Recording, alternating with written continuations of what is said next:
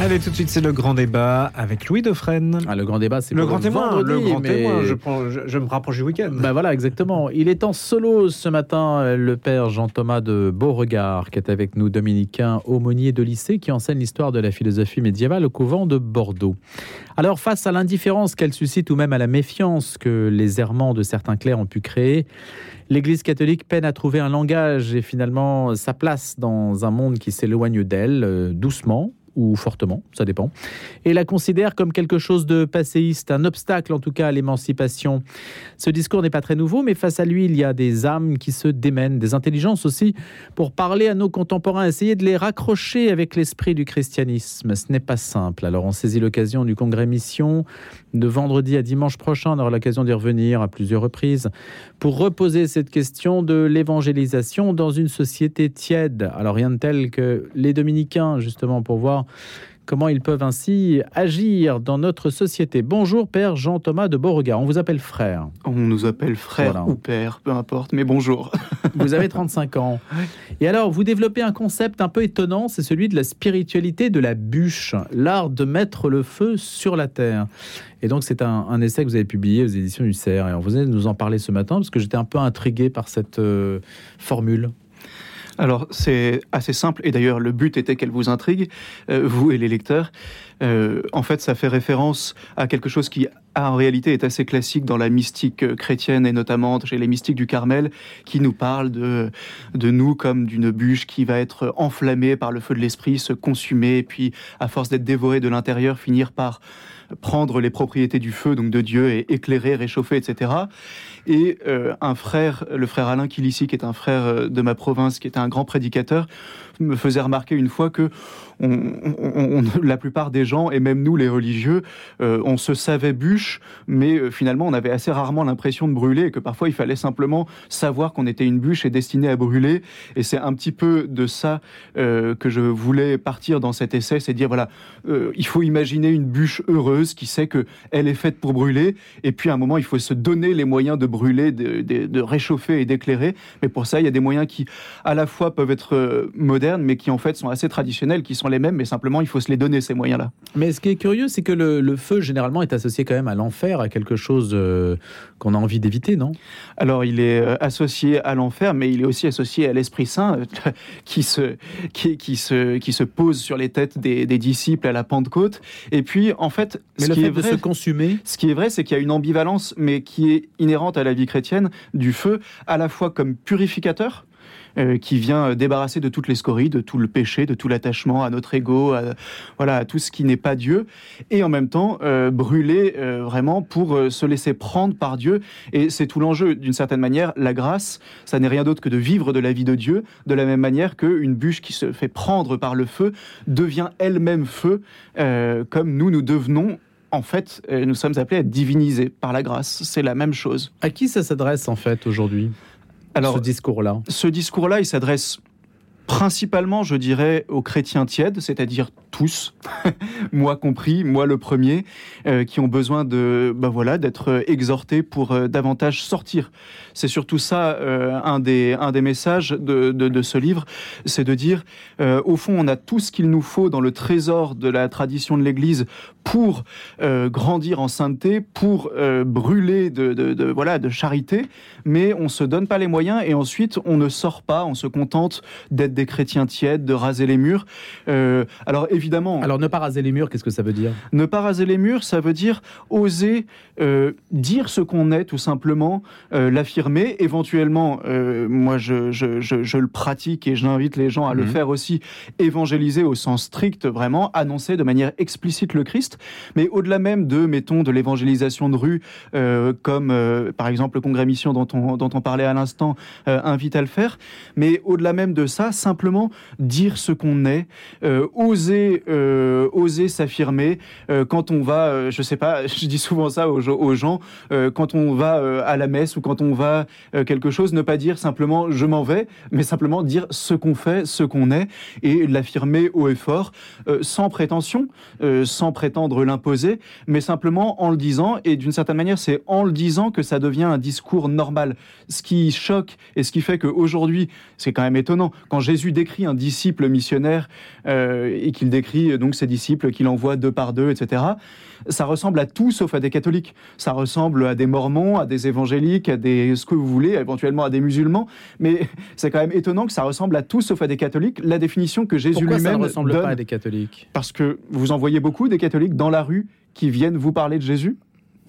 Et qui devrait m'aborder. Et qui devrait vous aborder, au moins de temps en temps. On a des témoins de Jéhovah à la sortie du métro. Exactement, on a les témoins de Jéhovah.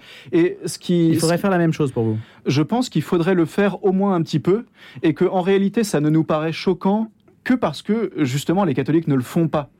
Et que du coup on a intériorisé la norme qui est de dire en fait ça relève de la sphère de l'intime, ça relève de la sphère privée et donc surtout on ne le montre pas à l'extérieur. Ça ne nous choque, on ne le considère comme une agression que parce que...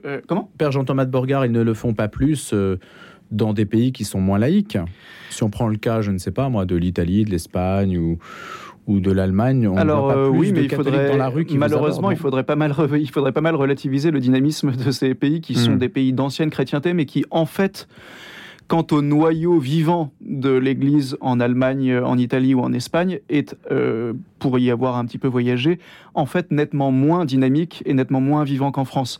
Autant culturellement, ils sont encore beaucoup plus chrétiens que nous, autant quant au noyau vivant vraiment qui essaie de vivre la vie théologale, qui essaie de, justement d'être saint, là en réalité c'est beaucoup moins vivant que chez nous, il y a beaucoup moins de mouvements de jeunesse qui font des choses et qui essaient de se donner les moyens. Donc c'est d'une certaine manière, l'Espagne, l'Italie ou l'Allemagne ne seraient pas forcément les meilleurs exemples, il faudrait plutôt aller du côté de la Colombie, du côté de la Pologne, du côté de, le Vietnam, où là, ne serait-ce que, même en contexte de persécution, moi j'ai beaucoup vécu en Chine, ils sont en contexte de persécution par un régime communiste athée, il y a ce qu'on appelle les catholiques clandestins, et qui sont en fait majoritaires, ils ont beau être clandestins, ils sortent dans la rue, éventuellement avec des bannières en procession, etc., en sachant qu'une bonne partie d'entre eux vont terminer en prison, mais ils le font. Et de fait, ça attire parce que, fondamentalement, on ne peut pas attirer des gens avec un discours tiède et consensuel. Il faut que ça tranche et que les gens puissent se dire « bah oui, cette personne-là, ça la fait vivre au point qu'elle prend ce risque dans une société qui... » pour le coup en France, est extrêmement sécularisé, de passer pour un illuminé. Mais qu'est-ce qui vous permet de dire qu'il y a un discours tiède ?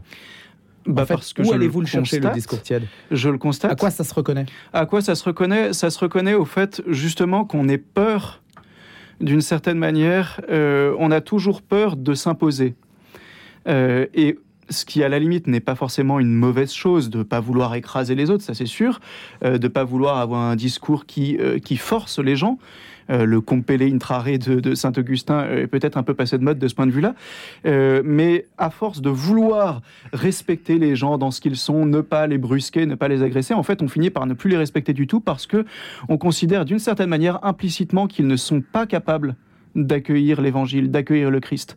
Si on ne fait pas l'effort d'aller les voir et de considérer que, oui, après tout, ça s'adresse à eux aussi. Mais la foi ne s'impose pas, elle se propose. Elle se propose, mais justement, il faut la proposer. Est-ce qu'on la propose ? Est-ce qu'on la propose réellement ? Est-ce que des gens qui ne sont pas nés dedans, comme Obélix dans la marmite de potions magiques, ont vraiment l'occasion, en France aujourd'hui, d'entendre parler du Christ, d'entendre parler de l'Évangile, s'ils ne font pas l'effort de franchir la porte d'une église, et encore, ils vont franchir la porte d'une église, ils vont se recueillir. Il y a beaucoup de gens qui le font, qui ne sont pas chrétiens, qui viennent se recueillir dans les églises parce que c'est silencieux, parce que tout ce qu'on veut. Mais est-ce que quelqu'un va à un moment venir leur parler, va venir leur mettre des mots sur ce qu'ils pressentent, ce qu'ils espèrent ? C'est ça qui manque. Et moi, je viens d'une génération, j'ai 35 ans, vous le rappeliez, où on nous a... beaucoup abreuvé d'un discours un peu lénifiant de surtout c'est le dialogue, le respect de l'altérité qui sont des choses très belles, mais à force de ce discours-là, finalement, c'est pas un dialogue parce que on ne s'adresse même plus aux personnes pour leur dire ce qu'on est et ce qu'on propose. Mais Père Jean-Thomas de Beauregard, je rappelle, vous êtes dominicain, aumônier de lycée, etc. Quand vous parlez du fait d'aller s'adresser aux gens, justement d'occuper l'espace de la parole, Le problème, c'est que tout le monde occupe l'espace de la parole aujourd'hui. Que vous soyez catholique, végétarien, jogger ou amateur de football, tout le monde parle et ne cesse de parler partout sur les réseaux sociaux. Donc votre parole n'a pas plus de poids que son rapport quantitatif dans l'espace public. C'est vrai. Mais alors, il y a un avantage et un inconvénient de notre situation.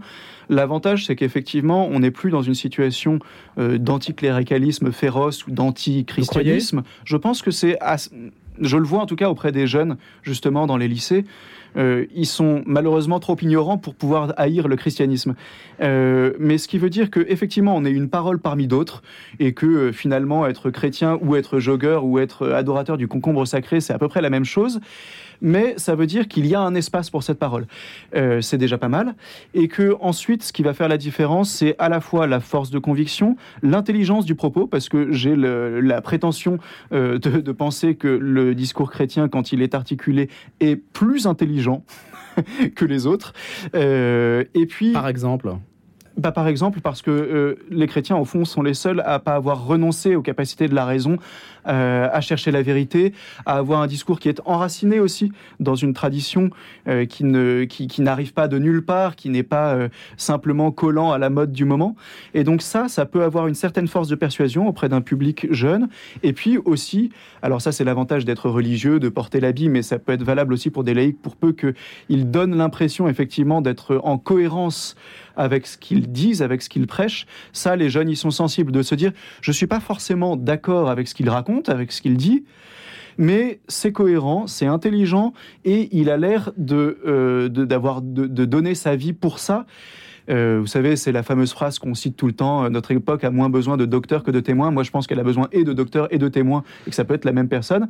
Mais ce qui est certain dans cette phrase-là, je crois que c'est de Paul VI, il me semble, c'est que les jeunes, s'il n'y a pas une forme d'engagement très fort derrière la parole, ne vont pas suivre. Mais s'il est là, ils vont être très réceptifs, et notamment parce que dans les professeurs, dans les parents, les familles sont souvent un petit peu éclatées, il y a rarement une parole forte et qui s'assume comme un discours de vérité. Qu'ils peuvent contredire, avec lequel ils peuvent pas être d'accord, mais le simple fait qu'il y ait une parole un peu forte, où on assume cette position de dire, voilà, ce que je crois être la vérité, ça tranche, et donc ils écoutent. Ça, je suis très frappé de le voir auprès des lycéens, auprès des étudiants. Ils peuvent ne pas être d'accord, mais ils entendent parce que ça tranche. Tous les autres se retranchent justement derrière la sphère de on est, mettons, dans le cadre de l'éducation nationale ou on est dans le cadre tel cadre, etc. Et donc, je ne vais pas dire ce que je crois, ce que je suis, ce que je pense. Je vais être le plus neutre possible. Et donc, en fait, simplement un robinet d'eau tiède qui fait que les gens n'écoutent pas. Si on assume et qu'on dit une parole forte, au risque d'être contredit, ça, c'est écouté. Vous êtes aumônier en lycée public ? Je suis aumônier dans un lycée qui est un lycée... À Bordeaux ? Qui est un lycée qui s'appelle le Mirail, qui est à Bordeaux, qui est un lycée d'enseignement catholique, mais qui, je pense que je peux compter sur les doigts d'une main le pourcentage d'élèves catholiques et sur un seul doigt le pourcentage d'élèves catholiques pratiquants. Donc en fait, c'est une terre de mission. D'ailleurs, en règle générale, les gens qui sont à Bordeaux et qui, eux, sont catholiques pratiquants ne savent pas que ce lycée est un lycée d'enseignement catholique. C'est une population qui n'a jamais entendu parler du Christ pour la plupart et qui a tout à découvrir et qui sont vraiment les enfants de leur époque. Ils sont imbibés de toutes les idéologies du moment. Ils sont imbibés de choses qui sont à la fois belles et contestables, comme l'écologie, belle parce qu'elle est importante, contestable dans certaines de ses discours. Ils sont imbibés de tout ce qui est théorie du genre, LGBT, etc. Tout ça, très bien. Mais ils ne sont pas hostiles a priori au Christ. Et en réalité, ça les attire plutôt. C'est ça qui est assez frappant. Donc ça, vous pouvez déjà faire un premier retour. Ça fait combien de temps que vous êtes aumônier, ce qui vous permettrait d'avoir un recul sur ce que vous dites ? Alors, c'est assez récent, en fait. Donc, c'est un recul, pour l'instant, qui est minime, puisque ça fait jamais que 1 an que je suis aumônier dans ce lycée. Mais vous voyez, d'abord, on a des baptêmes. L'année dernière, dans un lycée... 15 baptêmes, à peu près autant de première communion, de confirmation. Dans ce lycée-là. Et des jeunes... C'est énorme, 15 baptêmes. C'est énorme. Et puis, en fait, ça arrive de nulle part, d'une certaine manière. C'est ça qui est merveilleux. C'est que il n'y a rien qui les y prédispose. Familialement, culturellement, rien ne les y prédispose, mais simplement... ils sont curieux. Le fait justement que dans l'établissement je sois extrêmement visible parce que je porte l'habit et que donc à la limite j'ai même pas besoin de parler, je suis un panneau publicitaire ambulant, ça fait qu'ils viennent voir, ils viennent discuter, puis au bout d'un moment il y a un travail de fond qui s'établit et on arrive à avoir des gens qui sont baptisés. Alors évidemment d'une certaine manière quand, au moment même où ils vont recevoir le sacrement, d'une certaine manière ils cochent pas toutes les cases du parfait petit chrétien, il y a encore beaucoup de choses qui sont fragiles, qu'il faut accompagner sur le long terme, parce qu'il suffit pas seulement de leur mettre le tampon, ça y est, ils sont baptisés, ils sont chrétiens, il faut accompagner tout ça, mais ça se fait. Et finalement, il faut quand même croire aussi en la grâce et dans le fait qu'on agite nos petits bras, et c'est merveilleux, on fait ce qu'on peut, mais heureusement l'Esprit Saint est là et travaille, et fait d'ailleurs une bonne partie du travail, non pas à notre place, mais au moins avec nous pour parachever le peu qu'on peut faire. Si on vous interroge sur l'actualité, tenez par exemple ce qui s'est passé en Italie, Giorgia Meloni qui a fait une percée et elle a un discours sur la civilisation, sur le christianisme aussi, sur l'islam également. Comment l'appréhendez-vous ? Alors, je dois dire... Ça m'amuse un petit peu, je devrais peut-être pas, mais les réactions selon lesquelles c'est historique et terrible, parce qu'on avait dit exactement la même chose pour Salvini il y a 4 ans, et que finalement, ça n'avait pas été un énorme bouleversement. Il avait d'ailleurs fini par gouverner avec Mario Draghi, donc le gentil centriste bontain libéral et européen. Donc je ne sais pas si ce sera la même chose avec Giorgia Meloni, et puis qu'après tout, elle ne représente jamais que 24%, avec un taux d'abstention record. Donc ce n'est pas non plus une vague brune, si tant est qu'elle soit brune. Et alors, ce que je trouve intéressant du point de vue chrétien, c'est qu'on a toujours, comme chrétien, un mouvement de recul instinctif dès lors qu'un homme politique se présente comme le défenseur des valeurs chrétiennes. On a toujours une sorte de défiance en se disant d'abord, est-ce qu'il y croit réellement ? Il y avait toujours ce questionnement-là vis-à-vis notamment d'Éric Zemmour, alors qu'en plus n'était pas chrétien lui-même, mais vis-à-vis de tout homme politique qui se réclame de valeurs chrétiennes, il y a toujours un mouvement de défiance de dire est-ce qu'il y croit vraiment ou est-ce qu'il instrumentalise les valeurs chrétiennes.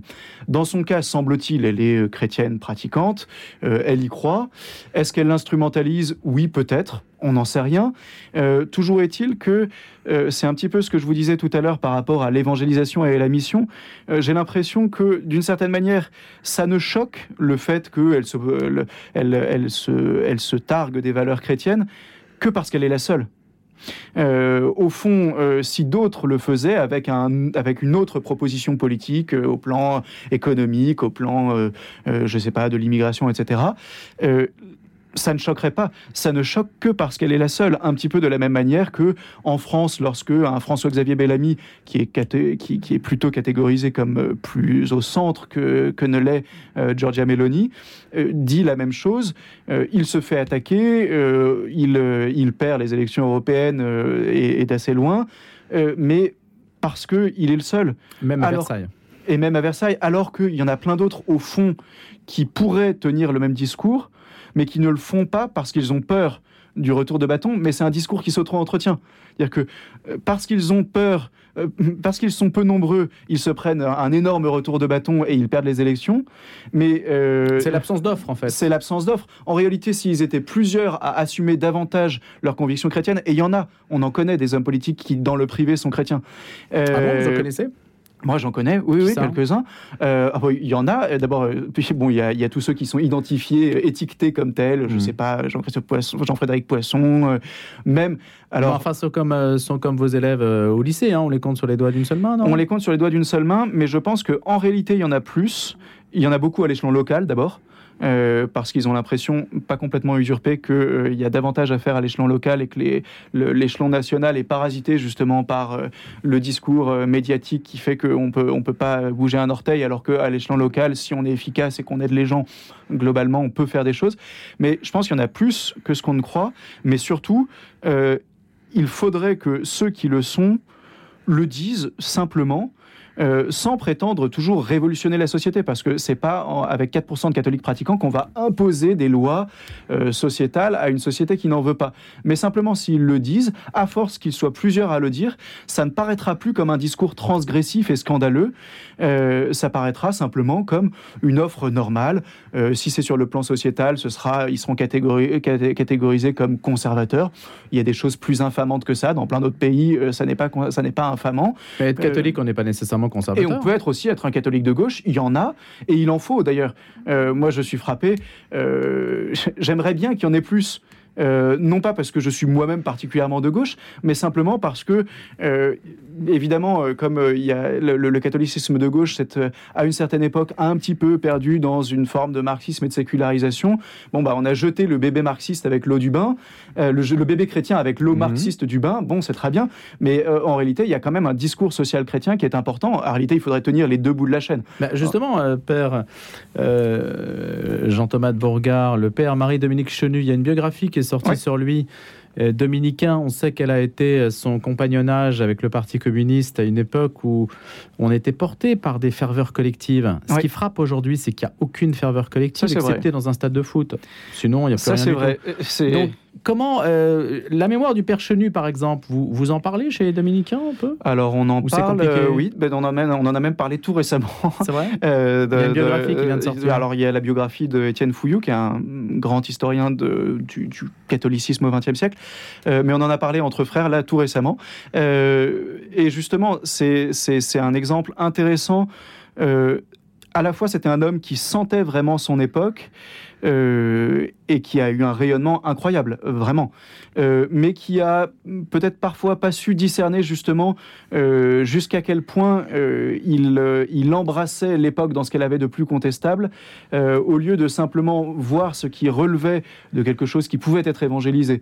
Et à la fin, c'est étonnant parce que, par exemple, son confrère qui était le père Congar, qui lui aussi, d'une certaine manière, au départ, avait un petit peu épousé ces combats-là, avait commencé à prendre ses distances et à dire, là, il y a quelque chose qui ne va pas parce qu'on n'est plus en train d'évangéliser, on est en train de simplement se ranger derrière le monde. Et là, il y a un discernement à opérer. Mais c'est toujours pareil, quand on est catholique, on peut se dire, on ne va pas prendre le risque de se laisser embarquer dans quelque chose qui n'est plus chrétien, mais à ce moment-là, c'est le fameux adage qu'on prête alternativement à Peggy, à Sartre et à peu près à tout le monde. Les chrétiens ont les mains propres, mais ils n'ont pas de mains. Donc moi, je préfère que des chrétiens aient des mains, quitte à ce que de temps en temps, ils aient l'impression de se les salir, plutôt que de dire on est propre, on est saint, on est la citadelle des forts et des purs, mais en fait, on n'a absolument aucune influence sur la société. Derrière qui se ranger aujourd'hui ? Mais il ne s'agit pas de savoir derrière qui se ranger, il s'agit de proposer soi-même. Et puis, il s'agit aussi d'adopter un petit peu, malgré tout. À la fois, il faut avoir un discours prophétique et évangélique qui tranche, et en même temps, je pense qu'il n'est pas mauvais d'avoir une certaine culture du compromis. À force d'être marginalisé dans la société française, on finit par, les catholiques pratiquants un petit peu dynamiques et fervents, finissent par avoir une vision un petit peu binaire. C'est soit tout est bon, et dans ce cas-là, on va se ranger. Dans ce cas-là, ne vous engagez jamais parce que ce sera jamais le cas. Soit il y a quelque chose qui ne va pas et du coup, je m'engage pas. Non, il faut avoir un petit peu la culture du compromis et se dire, on travaille avec des gens avec lesquels on n'est pas forcément d'accord. Tant pis, on va avancer sur certaines choses, sur d'autres pas. C'est comme ça, c'est ça la politique, c'est l'art du possible aussi. Et vous auriez fait un excellent homme politique, Jean-Thomas de Beauregard. Merci Ferrer d'être venu ce matin du couvent de Bordeaux nous parler de la spiritualité de la bûche, concept donc il faut vous attribuer, sur lequel vous avez une paternité aujourd'hui, l'art de mettre le feu sur la terre. Et on aura retenu votre enthousiasme ce matin, c'est ce qui compte. C'était les éditions du Cerf. Merci beaucoup, à bientôt.